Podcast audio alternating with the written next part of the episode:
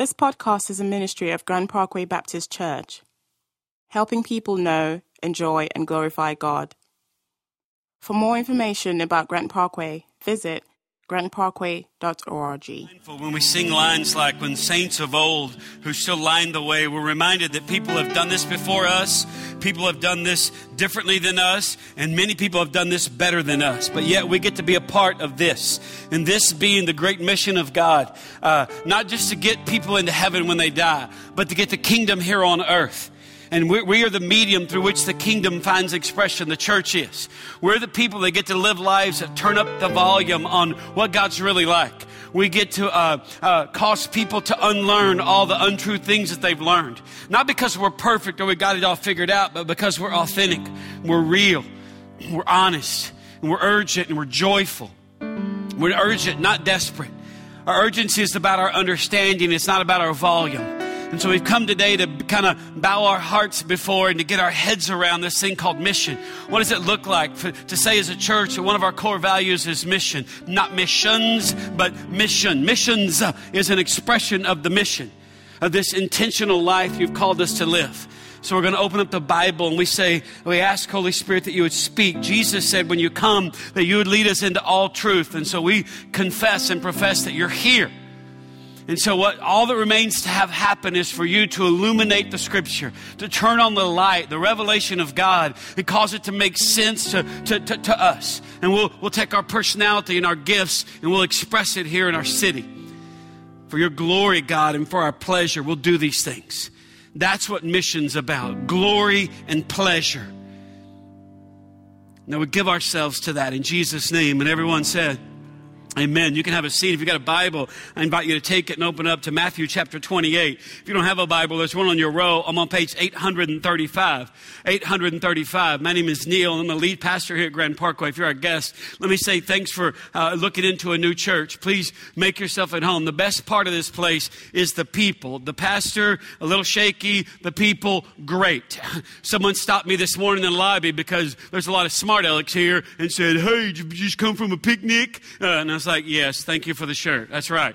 Uh, I'm available for a picnic. And I punched that guy in the neck, and he's out there still reeling. But anyway, uh, we, we, if you know, you've been here over the course of the summer, uh, we kind of like to visit our core values on occasion, just to remind ourselves these are the things that we value as a church. And so, starting back in June, we have four core values as a church they're gospel, community, mission and blessing. And so back in June, we took a kind of an immersive look at the gospel, looked at different things through the lens of the good news. The gospel is basically the good news of Christianity. And so we did that in June. Last month, our spiritual formation pastor, Lance Williams, kind of walked us through a month of just looking at community. Uh, and it ended last week with a ministry fair where we just kind of said, hey, we don't want to just be together. We, we, we want to do this together. We want to do life and we want to volunteer together. And so today we begin our third core value of mission mission. And so I want to talk to you this morning about the danger of mission drift. The danger of mission drift. You say, what do you mean? Let me just kind of put it out there. I haven't preached in a month. I'm a little bit compressed. And so if you're our guest today, usually I just stand in one place and I talk real soft.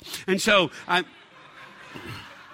Listen, I'll pull this bus over and whip all you fools, okay? Uh, and so, now I've been thinking about this, and here's what I've kind of come to and concluded. I think it's easy for the church in America to succeed at a lot of things that the Bible never really talks about. We got churches that got bowling alleys and restaurants and all kinds of stuff in them, but what we don't have in the church is this sense of biblical mission, and I think we've kind of drifted away. So I want to begin this month of talking about mission by just kind of just coming back to the place where it all kind kind of got launched off in the New Testament, and it's in Matthew chapter 28, starting, starting in verse 16, that Jesus has lived a sinless life. He performed miracles. He taught in such a way that when people heard him teach, they were just kind of like, oh man, I want to hear that guy again.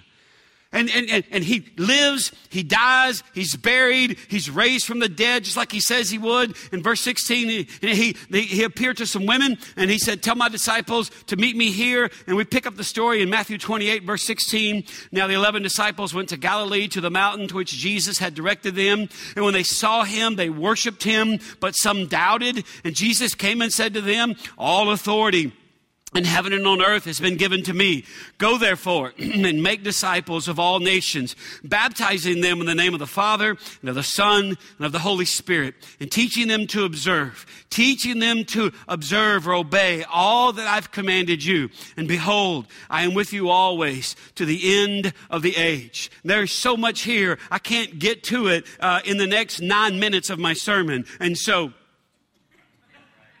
just see if y'all were listening. Anyway, uh, there's so much here. I just want to point out a few things that I won't have time to get to. Like, like it says, I mean, here's Jesus who's, who's, I mean, done everything that he's ever said he would do. And the Bible says that he shows up post resurrection. And it says, and, and when he appeared, some worshiped him. And then it says this, and some doubted.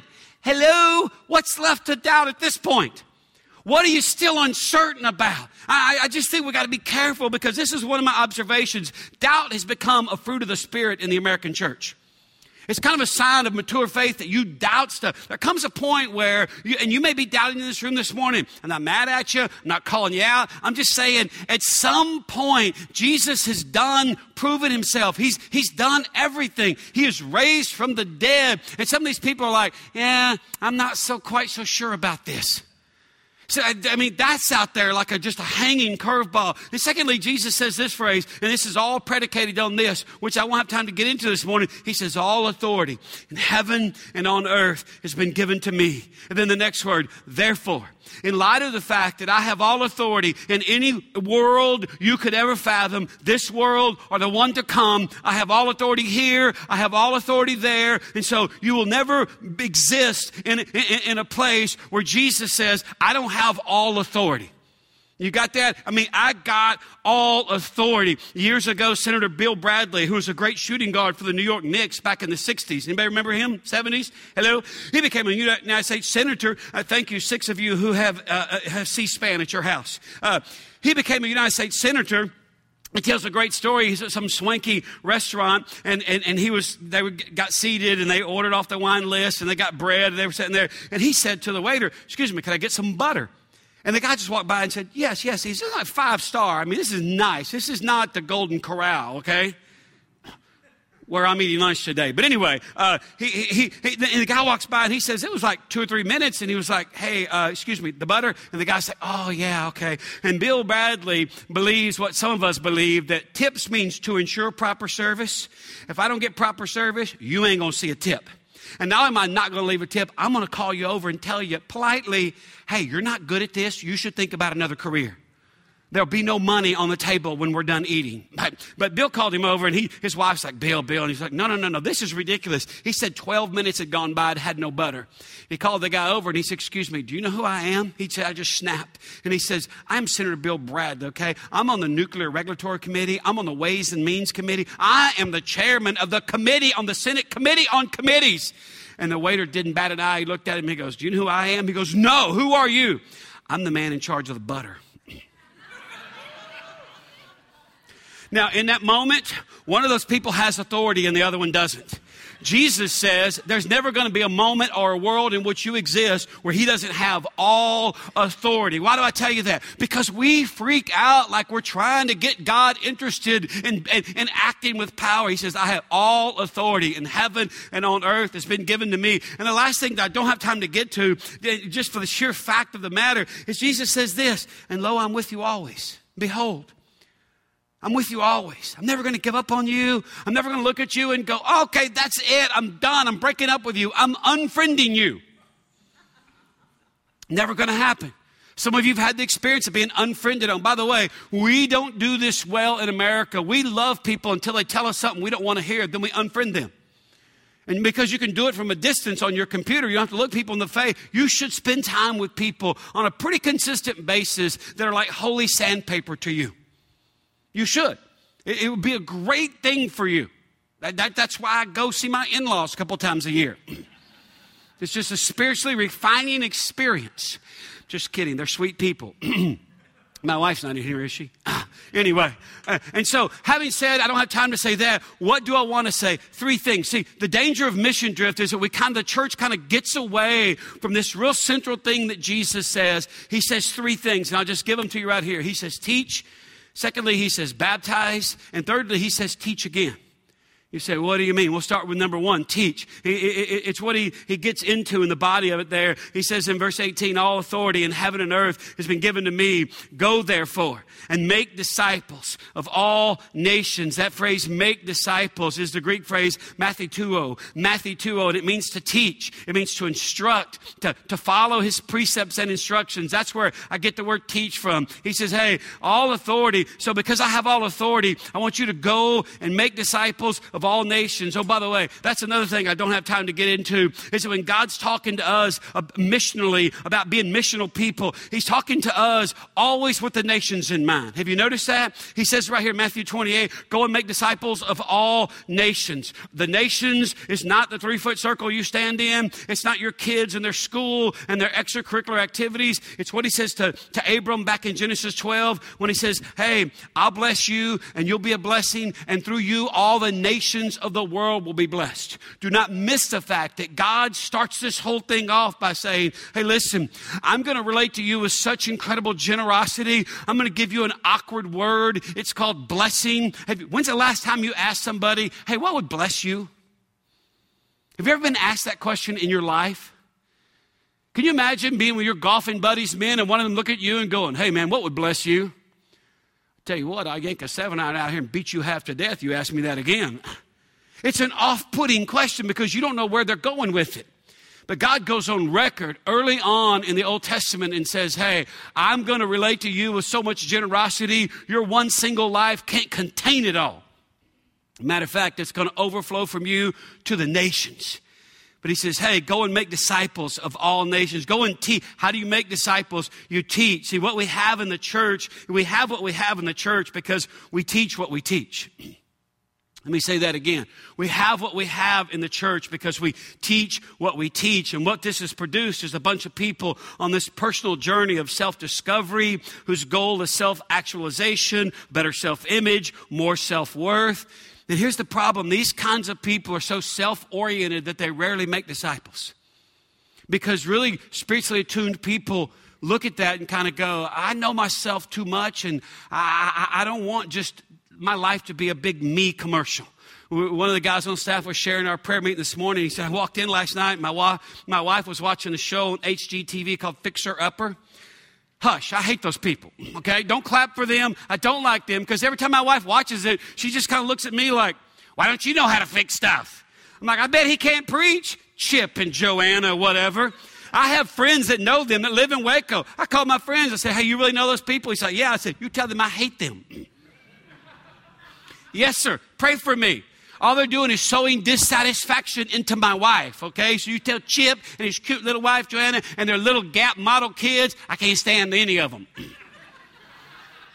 so about a week later, my friend calls me back and said, Chip just laughed and said hi. You tell Chip to make a road trip to Richmond and find me some ratty house I can buy for $10,000. He's going to flip it into some palace, okay? In the meantime, I don't like him and I'm canceling my cable. It's of the devil. We just, you, you, you just got to be careful because, hey, it's, it's not about, Jesus says, go and make disciples. See, what we do is rooted in what we believe. You see, what we would do is, see, let me say it like this your methodology is an expression of your theology. Let me say that again. Your methodology is an expression of your theology. Now, how many in this room would be honest enough to know, uh, honest enough to say, I have no idea what that means? Can I see your hand?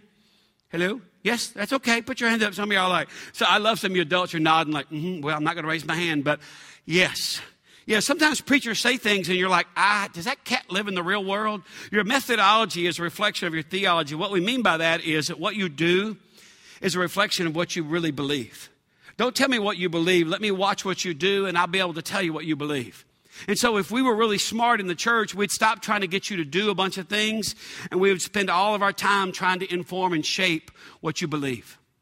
And perhaps this would help us get a, a better understanding when it comes to thinking about making disciples. A man named Wayne Grudem wrote a book about this thick called Systematic Theology. And in the book, he talks about uh, the order of salvation. I just want to put this up here. We'll put all of them up there at the same time so you can just kind of see what we're talking about. When we talk about the order of salvation, the process by which a person comes to Christ. And they just start at the top is election, God's choice of people to be saved, the gospel call, proclaiming the message of the gospel regeneration, being born again, conversion, justification, adoption, sanctification, perseverance, death, glorification, all the way from the beginning to when you die to when you go to be with, he- with God in heaven. Now, why do I put this up here? Besides, to tell you that sometime soon on a Wednesday night, we're going to teach through all of those things. And each night, we'll just go in depth on each one uh, uh, uh, uh of those biblical doctrines. Like we'll talk about the doctrine of election, or conversion, or justification and here's what let me just take a little random survey. How many of you would say, on a Wednesday night, I think I would be interested in understanding some of those things better? Could I see your hand?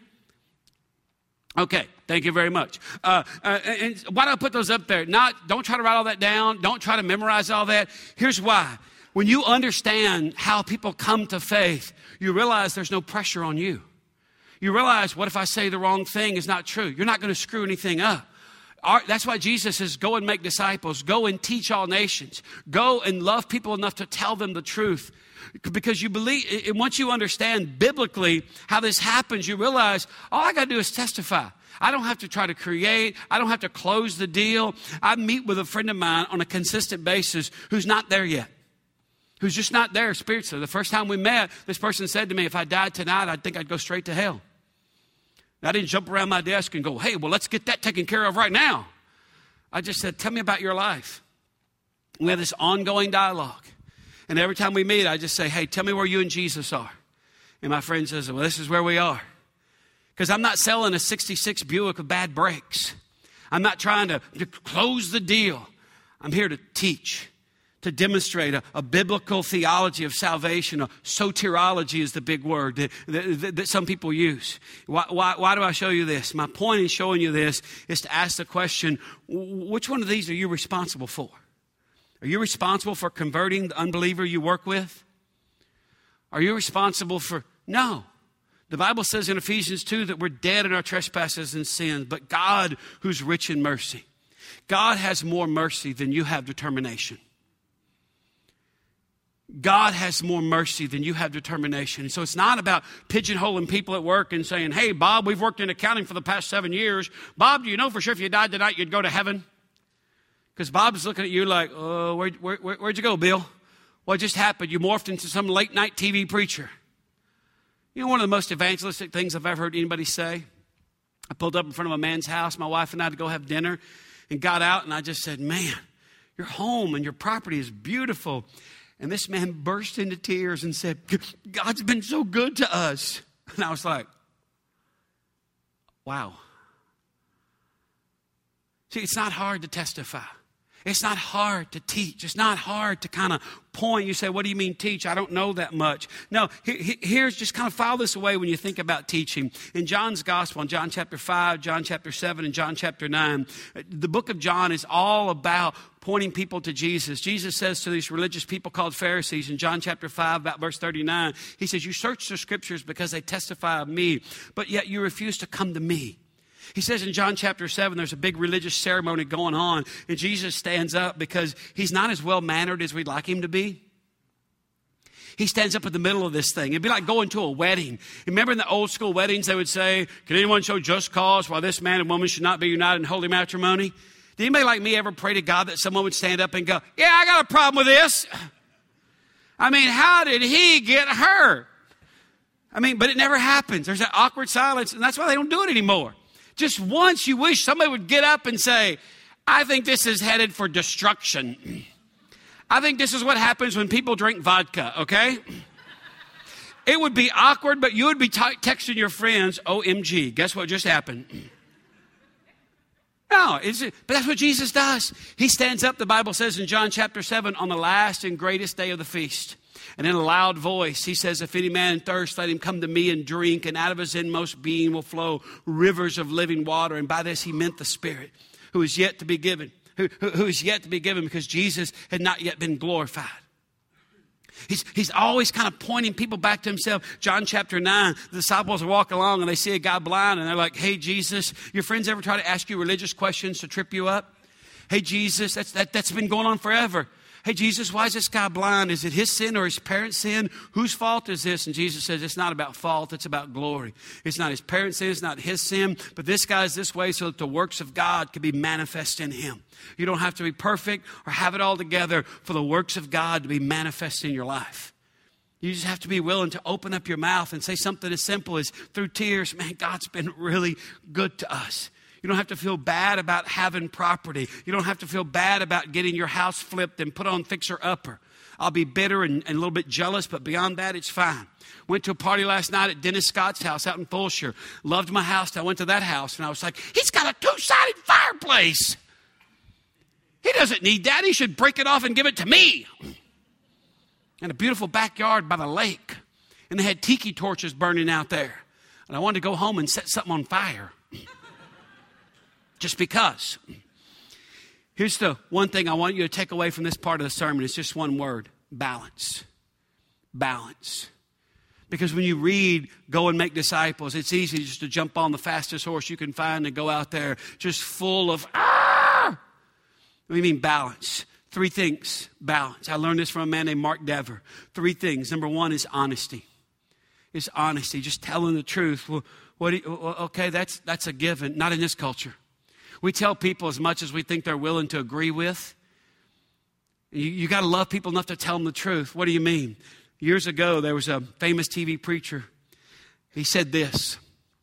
He said, I don't think that anything has ever been done in the name of Christ and under the banner of Christianity that has proven more destructive to human personality and hence counterproductive to the evangelistic enterprise than the unchristian, uncouth strategy of attempting to make people aware of their lost and sinful condition. That's a lie, beloved. See, the gospel is not about your personality. It's not trying to be destructive to your, your, your, human personality. But if you don't love people enough to speak to stand up and speak up and make them aware of their lost and sinful condition, because if I'm not lost and I'm not sinful, then how is the gospel ever good news? It's just your religious opinion versus mine. But if I'm lost and I'm sinful, I mean, then you got something there. You got something. This past week, we took a couple days and went up to Richardson to hang out with some friends of ours. And, and my buddy Rick was like, Hey, have you seen this movie? There's no dialogue in it. And I'm like, what is this, Charlie Chaplin? What are we doing here? This is 2014. Robert Redford made a movie called All Is Lost, and it's a story about a guy on a sailboat. And seriously, I think there's like eight words in the whole movie.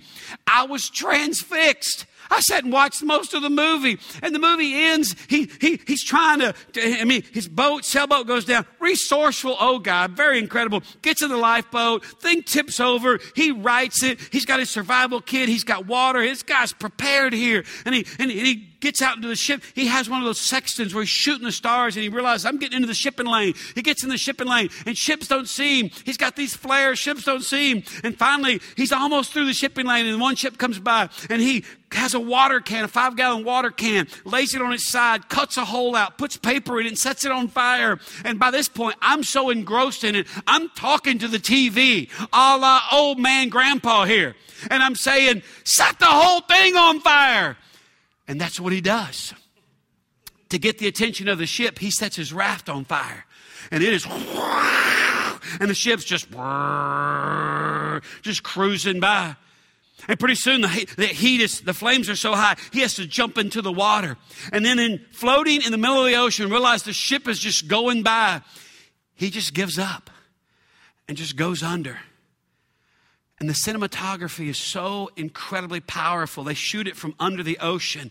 And you see this man's body, the, this, the, this burning circle of fire, and he's just sinking in the ocean and he's got his eyes closed and he, all of a sudden he, he's about 50 60 feet down and he opens his eyes and apparently the boat has seen him because they sent a little dinghy and these guys with flashlights are shining in the water. And i'm on the couch at rick brown's house doing this. Come on dude swim up swim up. And all of a sudden he looks up and sees somebody's looking for me. They saw me and he starts swimming to the top. I'm not breathing. I'm like Nobody had sex. Nothing got blown up. No one shot a gun. The guy rarely talked. And the movie ends with his hand coming up out of the water, and you don't see it's from under the water. You don't see who it is. Just his hand reaches down and grabs him. Movie's over. How many y'all in this room got kids? You know, you know your kids. I have an 11 year old that's very, very empathic. Five minutes after the movie, I look in the, down the hallway and my wife is embracing our youngest who is sobbing. And I'm like, what is this, bedtime? Because sometimes bedtime sneaks up on her. And my wife walks out and she's like, wow. And I said, what? And she goes, so we just got overwhelmed. She just said, Mom, that's what we were like before Jesus found us. Yes. I'm just like, okay, now I'm overwhelmed. Remember the old hymn we used to sing we don't sing anymore? I was sinking deep in sin, far from a peaceful shore, very deeply stained within, seeking to rise no more.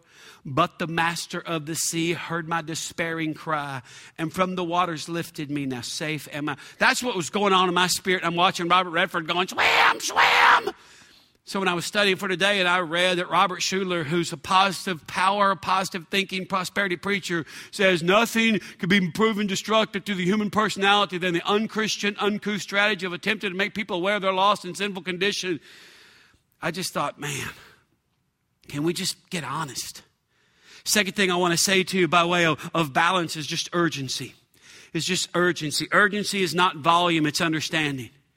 It's not desperation, it's clarity. Uh, again, urgency is not being shrill, it's being clear. It's not raising your voice, it's just understanding what the Bible says. Let me give you a biblical example. You don't have to turn there, it'll come up on the screen, but if you're taking notes, write down Acts chapter 13, verse 36 to 44. Acts chapter 13, verse 36 to 44. This is what it says.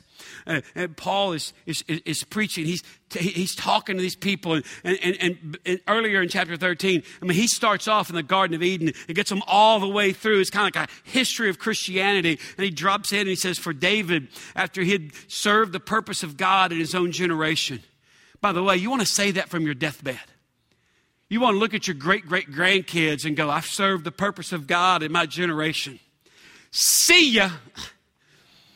For David, after he had served the purpose of God in his own generation, fell asleep and was laid with his fathers and saw corruption. His body decayed. But he, Jesus, whom God raised up, did not see corruption. Let it be known to you, therefore. This is urgency, by the way, and urgency begats urgency. Urgency produces urgency and those who hear our, and experience our urgency. Let it be known to you, therefore, brothers, that through this man forgiveness of sins is proclaimed to you, and by him everyone who believes is freed from everything from which you could not be freed by the law of Moses. Did you hear that sentence? Let it be known to you, therefore, brothers, that through this man Jesus, forgiveness of sins is proclaimed to you. And hear this part. And by him, everyone who believes is freed from everything from which you could not be freed by the law of Moses. Translation, you get forgiveness, okay? You can be religious and never know forgiveness. You can go to church your entire life. You can be raised in the church. You can do a lot of religious rituals. And when you lay in bed at night, you have this gnawing sense that you don't measure up. And what Paul is saying to these people is that, hey, the gospel liberates you from that. The gospel is full and final forgiveness. Beware, therefore. When's the last time you used the word beware in talking to somebody? Beware, therefore, lest what is said in the prophets should come about. Look, you scoffers, be astounded and perish, for I am doing a work in your days, a work that you will not believe, even if one tells it to you. God says, hey, for you scoffers, for you doubtful unbelievers, for you irreligious scribblers who, who have a blog, I, I could tell you what I'm doing, but it's so mind blowing that you wouldn't get it. And as they went out, hear this. And as they went out, the people begged that these things might be told to them the next Sabbath. When's the last time you caught your preacher at the door and said, Please tell us more of that next Sunday?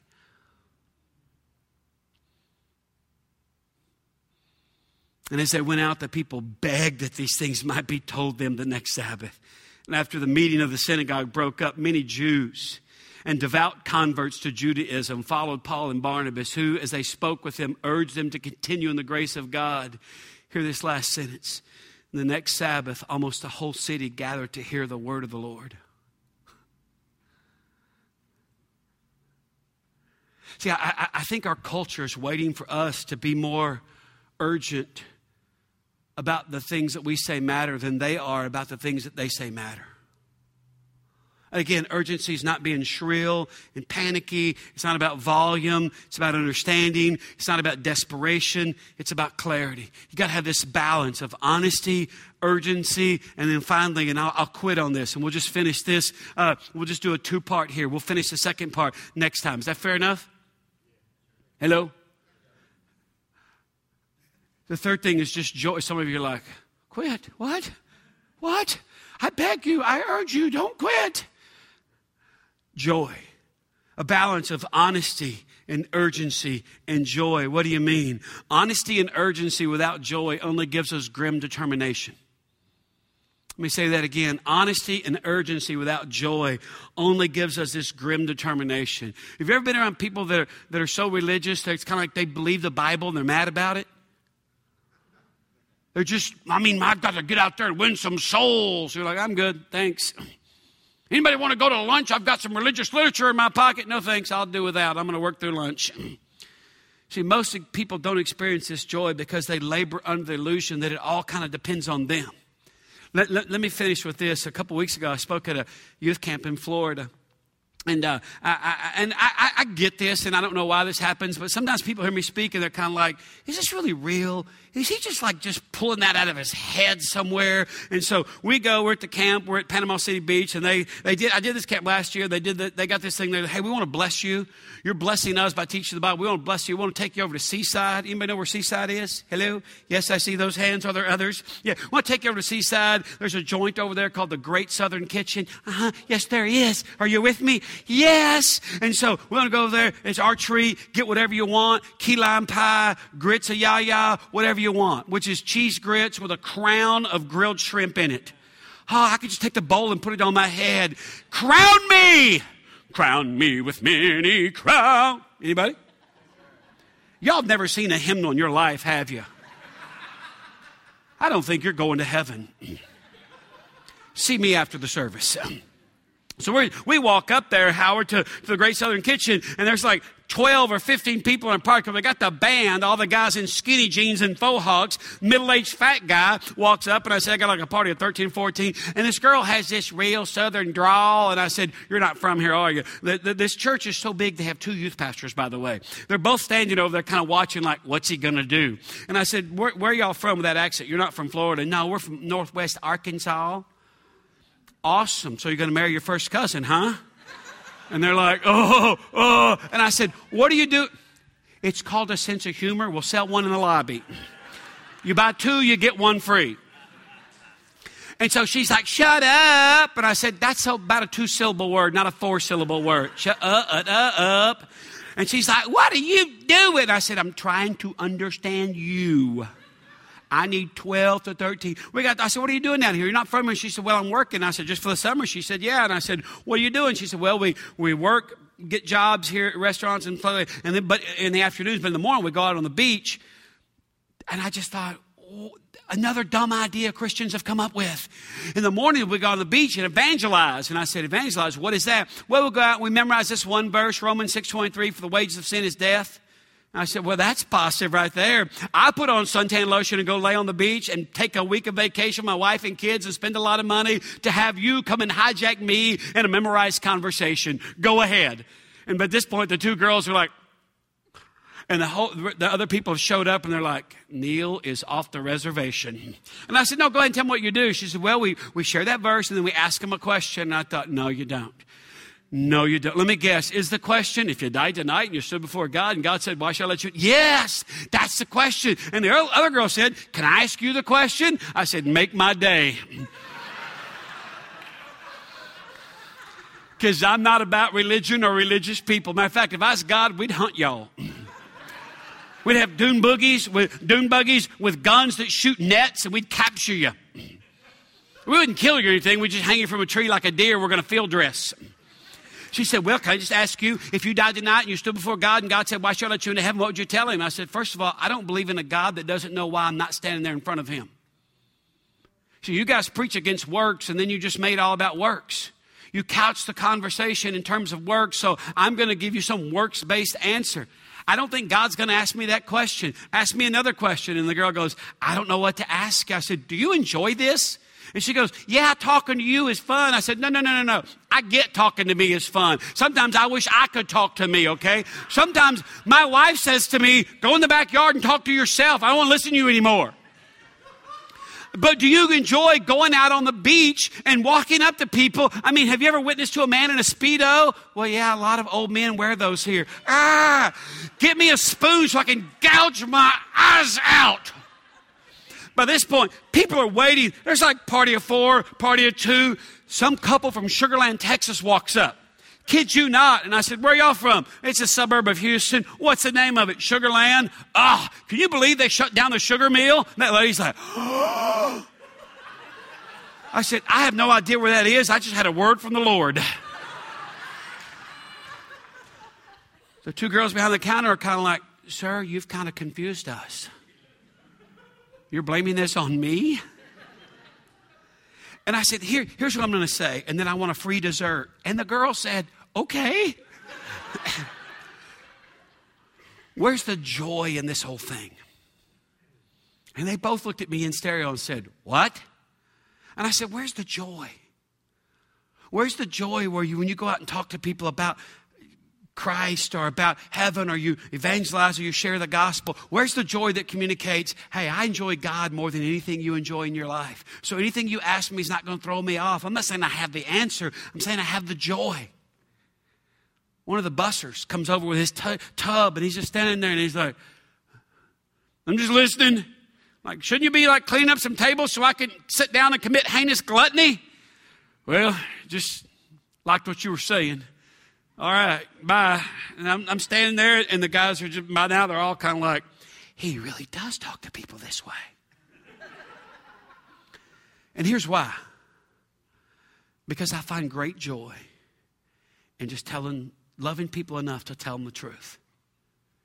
And that joy is available to every one of you. The gospel is that God so loved you and the biggest sinner you know that he sent his one and only son to die on the cross as payment for your sins. There's nothing not a one of you have done. God has more mercy than you have sin. And he gladly would forgive you and accept you into his family. That's what being a Christian is. It's not being perfect. We'll get to the other part and, the next time where we talk about baptize and then teach. Because what he says is teach, baptize, and then teach them to obey. Don't just get them in the club and set them down in a big room and say, do your best. Teach them to obey. Show them what this looks like with life wrapped around it which is why we're sitting at our table eating and my cheese grits and shrimp. And, and the, two hostesses keep driving by. And one of the guys in the band said hey man i think your friends are kind of like checking on you. And i said chicks dig me. I can't help it. I usually have to take my wife with me to keep them off of me. And one of them looked at me and goes no seriously what is it?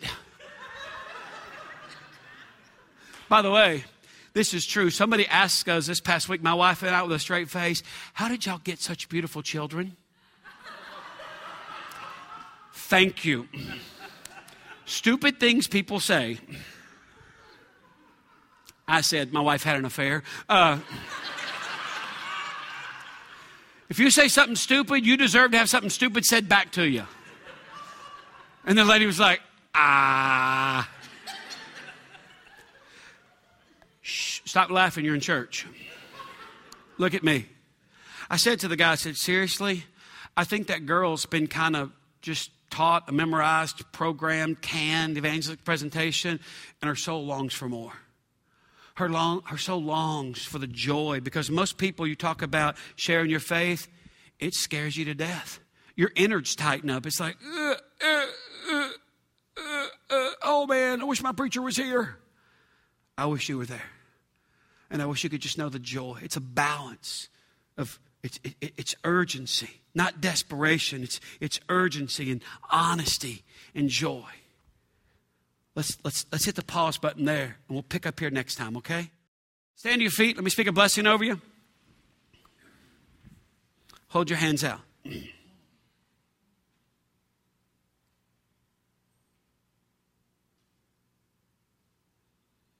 Your God so believes in his capacity to change your life and your ability to live as changed people.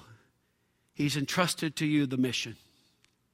Go now and make disciples, baptizing them in the name of the Father and the Son the Holy Spirit, and teaching them to obey everything God's taught you. In the name of the Father and the Son and the Holy Spirit. Amen. Bless you. You're dismissed.